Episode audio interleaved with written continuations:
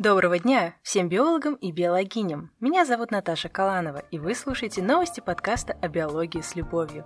Лучшие научные СМИ рассказывают о новых исследованиях, упуская контекст. А на самом деле интересно, как открытие развивает знания. Поэтому в новостях мы будем раскрывать реальные значения шумных биологических открытий, вес которых со временем только увеличится. Во втором эпизоде новостей для вас собраны три неоднозначных исследования, вышедшие в первой половине ноября, и их анализ. Среди них инновационно простой способ регулировать сахар в крови для людей с диабетом, анализ распространения устойчивости патогенов к антибиотикам в масштабах стран и новый взгляд на тяжелые последствия коронавирусной инфекции, который наверняка сделает лечение более эффективным и снизит смертность. Под выпуском находится ссылка на список всех упомянутых в эпизоде исследований и, конечно, тайм-коды, с помощью которых никогда не поздно перемотать на интересные вам темы. Судя по данным ВОЗ, число больных сахарным диабетом сегодня приближается к полумиллиарду. До сих пор у нас нет не только методов лечения самых распространенных типов сахарного диабета, но и эффективных способов борьбы с его симптомами, последствиями избытка глюкозы в крови или гипергликемии. Проявление частой гипергликемии, повышенной концентрации глюкозы в крови, начинается с упадка сил и нарушения сна и заканчивается утратой остроты зрения у 90% диабетиков, омертвением тканей ног, нарушением работы почек, сердца и мозга. У каждого из нас при переваривании пищи большие порции глюкозы всасываются в кровь и возникает кратковременная гипергликемия. Но в ответ на нее почти моментально секретируется инсулин. К тому времени он уже синтезирован бета-клетками островков Лангерганса, особых групп клеток внутри поджелудочной железы, секретирующих гормоны. Из-за увеличения концентрации глюкозы возникает последовательность сигналов внутри бета-клеток, которые запускают секрецию готового к подвигам инсулина. Он стимулирует поглощение глюкозы из крови, что приводит к снижению ее уровня.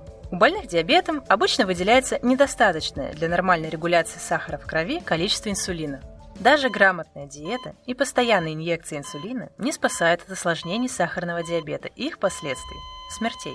Проблема в том, что доза инсулина часто несоразмерна ситуации – если инсулина слишком много, случается гипогликемия. И в норме уровень глюкозы повышается глюкогоном. Но часто при нарушении работы бета-клеток островков Лангерганса, секретирующих инсулин, ломаются и соседние альфа-клетки, производящие глюкогон. Если его выделяется недостаточно, то во время резкого падения концентрации глюкозы, после щедрой инъекции инсулина, например, первым отключается остро зависимый от нее мозг. Так начинается кома, гипогликемическая кома.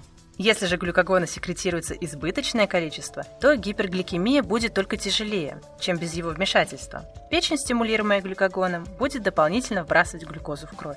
Всегда первая рекомендация человеку с диабетом – соблюдение специальной диеты и регулярное питание, чтобы сгладить колебания уровня сахара и других веществ путем контроля за их поступлением извне.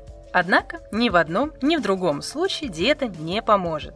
Вещества перераспределяются внутри организма, между кровью и тканями.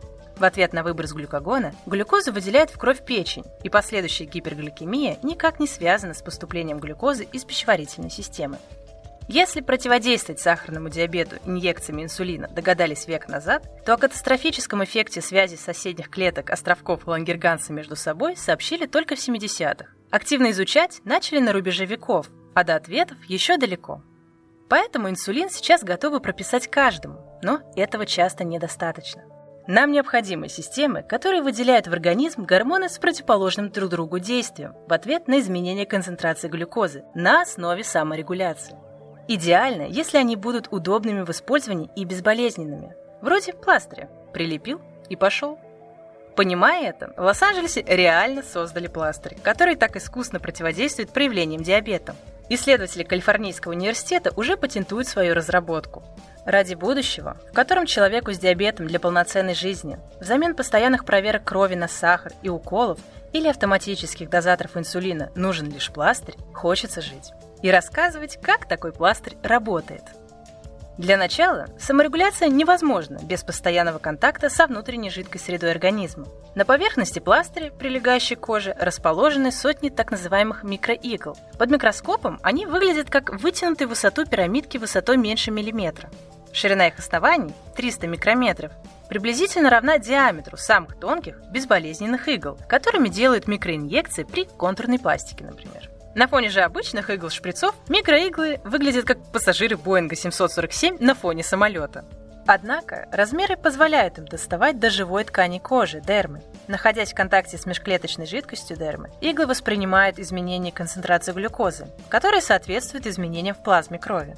Но микроиглы не раздражают болевые рецепторы, залегающие глубже, что делает применение пластыря безболезненным. В форме микроигл застыл полимеризовавшись матрикс, сеть молекул, внутри которой скрыты гормоны. То есть иглы не полые с гормонами внутри, а сформированы смесью полимеризовавшихся в матрикс веществ и гормонов. И это позволяет взаимодействие между ними и глюкозой регулировать постепенное высвобождение гормонов постоянно, а не выделять все активные вещества за один раз. С появлением из-за контакта с дермой воды компоненты начинают взаимодействовать между собой. Они притягивают молекулы гормона или наоборот, позволяют им активно растворяться, удерживая их слабее. Из игл с инсулином гормон высвобождается активно в ответ на повышение уровня глюкозы в межклеточной жидкости. Глюкогон из своих игл выходит при снижении сахара. Идея нового гибридного пластыря хороша, однако ей далеко до практического применения. Пока все результаты получены на мышах. Впереди совершенствование технологий и клинические испытания. Нужно ли это, если уже сейчас широко применяются довольно продвинутые автоматические дозаторы инсулина, так называемые инсулиновые помпы? Дозаторы сообщаются с подкожной клетчаткой человека с помощью гибких катетеров, постоянно измеряют уровень сахара и при его повышении впрыскивают инсулин в растворенной форме. Мы решили сравнить действие пластыря с ними, чтобы понять, насколько эффективна новая система на фоне уже существующих и вообще критически оценить ее. Прежде всего, помпа регулирует только уровень инсулина, никак не компенсируя частые нарушения секреции глюкогона. И лучшее, что хорошая помпа может сделать, когда нужен глюкогон, просто отключиться и не вмешиваться. Это запрограммировано на случай резкой гипогликемии во сне, когда человек не может отреагировать, съев Рафаэлку. Конечно, регуляция уровня глюкозы в крови пластырем, выделяющим гормоны, которые уравновешивают резкость действия друг друга, оказывается более сбалансированной, чем действие системы, которая выделяет лишь один из гормонов. К слову, исследователи экспериментировали с пластырями, в которых микроиглы содержат один гормон. Результат каждый раз выходил менее удачным, чем у гибридного варианта. Кроме того, дозатор может сломаться и поломкой навредить здоровью человека. Пластырь же настолько прост по своему устройству, что лишен таких рисков. Не позволим себе забывать и о качестве жизни людей с диабетом. Даже помпа, передовая технология, мешает им жить. Приходится существовать с постоянно воткнутым в тело катетером. Это ограничивает возможности, спектр двигательных активностей. А пластыри человеку гораздо легче забыть на весь день. Для полного комфорта использования осталось только защитить его от поступления воды извне.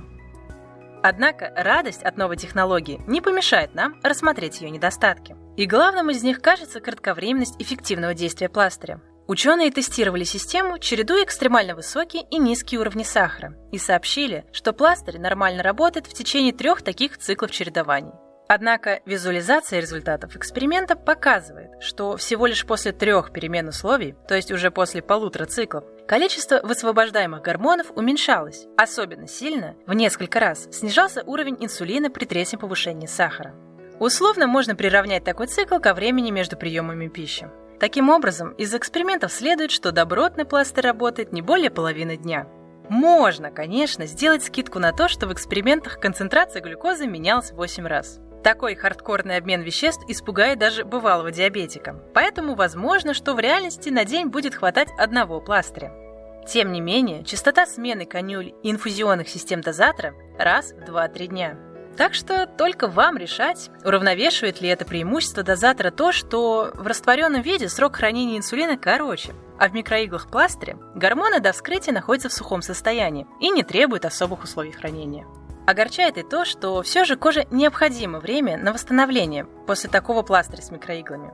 Предварительная рекомендация – применять пластырь стоит не чаще раза в неделю на одном месте. Правда, основана она на том, что после одного пластыря за неделю воспаление, заметное в первые дни после применения, сходит на нет. Однако не сообщается, что будет спустя несколько повторений. Похожие пластыри с микроиглами уже применялись для безболезненной вакцинации, но это воздействие было однократным.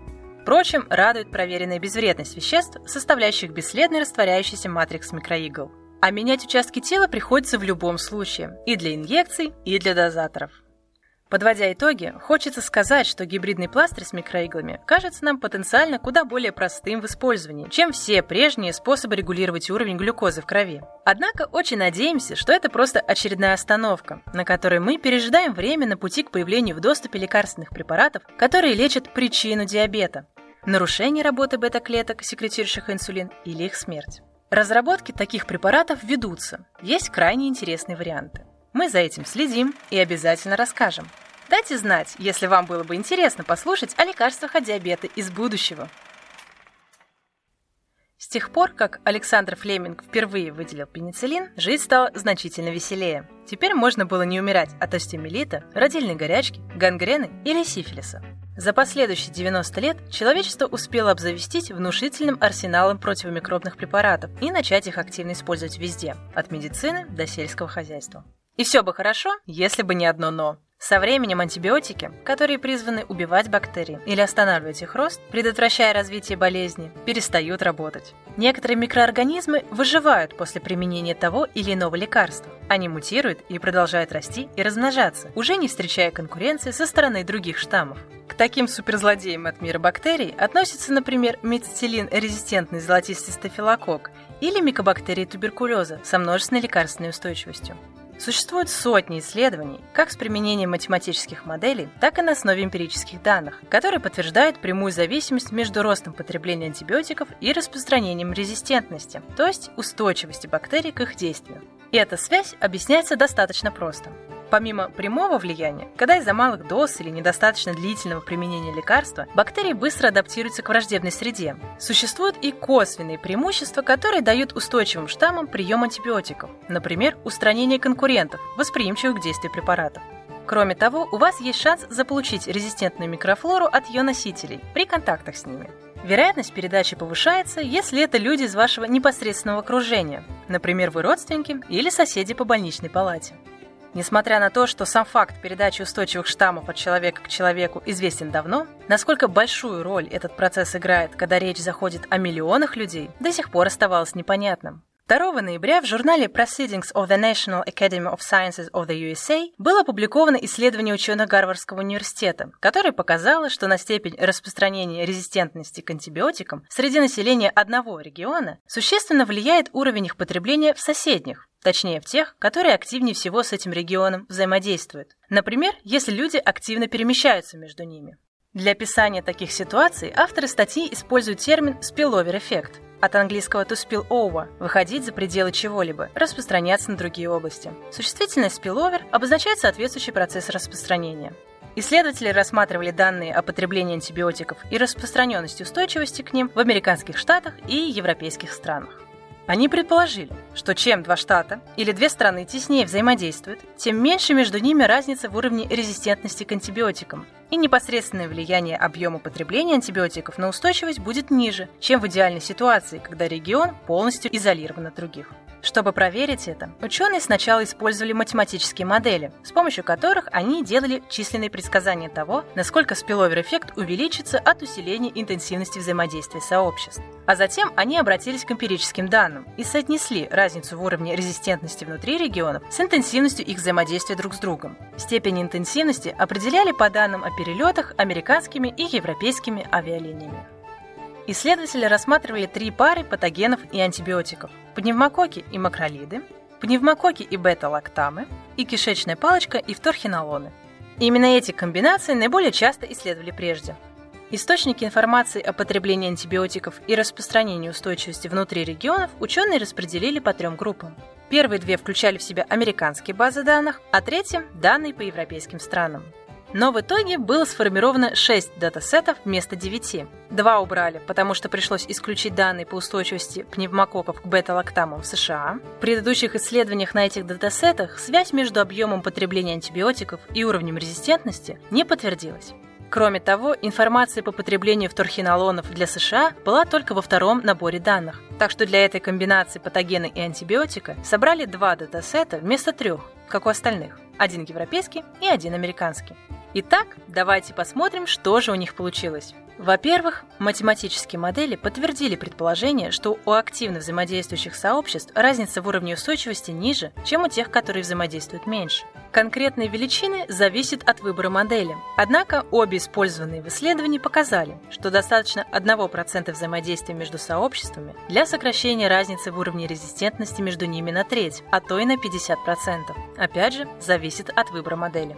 Во-вторых, после попарного сравнения регионов, связь между интенсивностью взаимодействия и снижением зависимости уровня резистентности от объема потребления антибиотиков оказалась статистически значимой в 4 из 6 датасетах. Наиболее устойчиво эта связь проявилась для кишечной палочки и вторхинолонов в американских штатах. Чем сильнее они между собой взаимодействовали, тем меньшее влияние на распространенность устойчивости оказывал уровень потребления антибиотиков в самом штате. Значительную роль начинали играть соседи.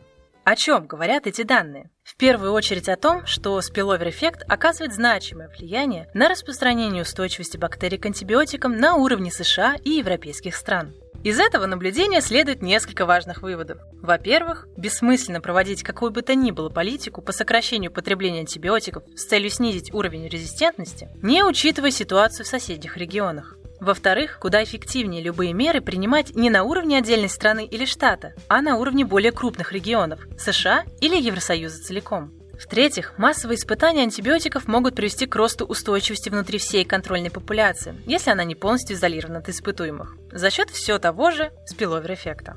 Однако на распространение устойчивости влияет не только потребление антибиотиков или путешествия между регионами. Свою роль могут играть и другие факторы, например, температура или социально-экономическая ситуация в стране. Не исключено, что схожесть в уровне резистентности у тесно взаимодействующих регионов может быть связана с их схожестью в плане географии или на экономическом уровне. Также различия в образе жизни между разными социальными группами, разделенными по полу, этническому, расовому или экономическому признакам, может оказаться очень высокой. Возможно, сравнение между собой административных единиц не совсем корректно, и куда эффективнее было бы сравнивать разные социальные слои. К тому же, чтобы упростить себе задачу, в рамках исследования ученые исходили из того, что связь между объемом потребления антибиотиков и уровнем резистентности неоспорима, а изменения в распространенности устойчивости следуют за изменениями в объеме потребления антибиотиков в течение какого-то относительно небольшого и обозримого отрезка времени. Хотя оба эти положения являются предметом активного изучения. Попарное сравнение сообществ также существенно упрощает задачу построения математической модели и обработки данных. Однако надо понимать, что на деле регионы взаимодействуют между собой одновременно, и это взаимодействие может иметь сезонный характер, или его интенсивность может меняться в зависимости от каких-то социальных, политических или экологических процессов. Так что теоретические выкладки, полученные исследователями, довольно грубы и позволяют составить только беглые представления о проблеме. Исследование, о котором мы рассказали, ставит вопросов больше, чем дает ответов, и задает новые научные сюжеты. Какие именно факторы связаны с распространением резистентности и как они между собой взаимодействуют? Как влияет размер сообщества на спиловер-эффект? Как эти процессы могут влиять на тестирование новых лекарств? Но главная цель любых исследований антибиотикорезистентности остается все той же. Мы хотим понять, какими должны быть наиболее эффективные меры по борьбе с устойчивостью сегодня, чтобы спасти как можно больше жизней в будущем.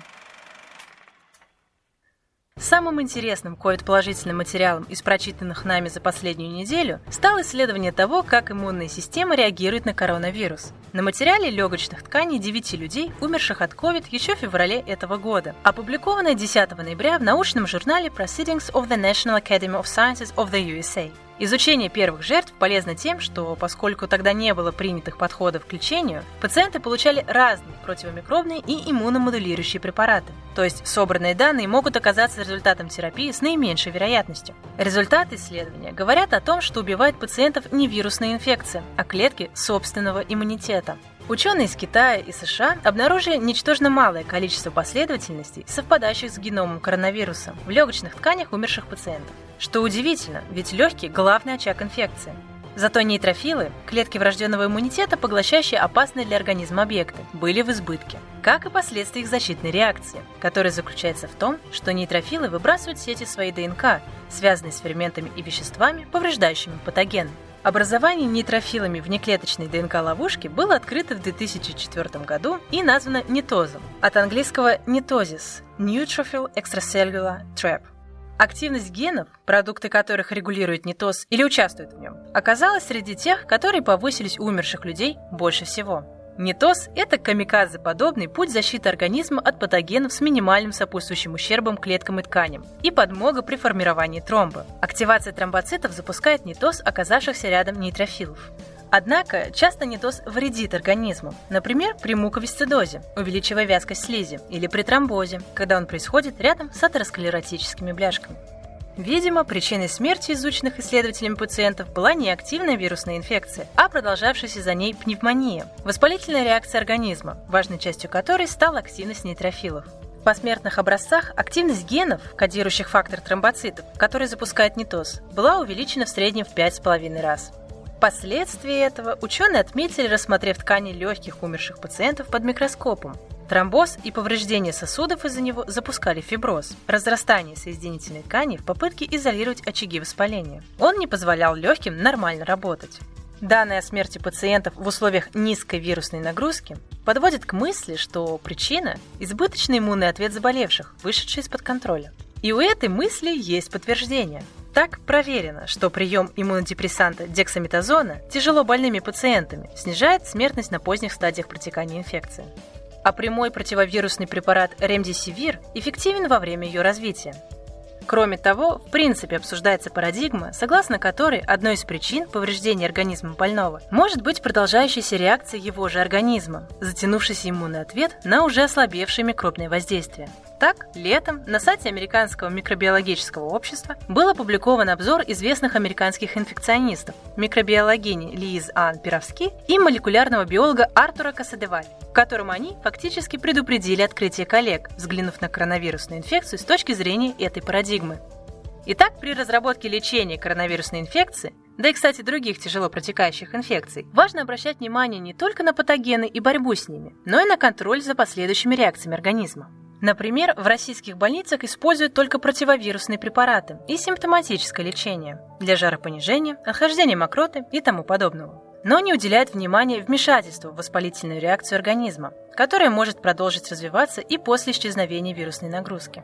Корректировка способов лечения ковида в соответствии с исследованием, возможно, спасет множество жизней. Обязательно сообщим вам о развитии этой темы. Спасибо за внимание к нашей подборке новостей. Была рада рассказать вам о них. В описании находятся ссылки на наши каналы в Дзене и Телеграме. Там можно рассмотреть каждый объект нашего рассказа со всех ракурсов и прочесть эксклюзивные материалы, которые никогда не попадут в подкаст. Ну а с новостным форматом мы продолжаем экспериментировать, так что обязательно сообщайте, о чем хочется послушать в следующий раз. Удачи! Блупер. Блупер это как, споро... как название собаки. Кличка. Антибиотики, хубиотики. Ковид, ковид. Да что за ад? Кто это писал? Это я писала. Какой ужас. Что-то реально какой-то Соловьев. Блин, я реально как этот учебный фильм какой-то по биологии. Ага, ну это, вы не выделили. А что же это вы не выделили, а? А, а все, а все. Вот и, вот и, вот и не жужжить. Я не знаю, мне непонятно, вы все равно ничего не исправляете. Мне понятно, вы исправляете. Я... Неопознанный утконос. О, коронная, надо по-английски читать. О, ща. От английского нетозис. Neutrophil extracellular... Tra... Ой, нет, я это не хочу читать. Может, не надо? Названо нетозом. Мука, мука, висцидоз. Тяжело, тяжело. Диджей тяжело. Да, вам придется очень много неприятного послушать. Точнее, шми... шмешклетшный. Так. Ло-ло-ло-ло-ло-ло. Пластер работает, работает, работает. Так. Хорошо, сейчас, сейчас. Супер злодеем! Да ну вас, все, я запишу свой подкаст, где буду говорить вот таким голосом. Хочу писаться в студии.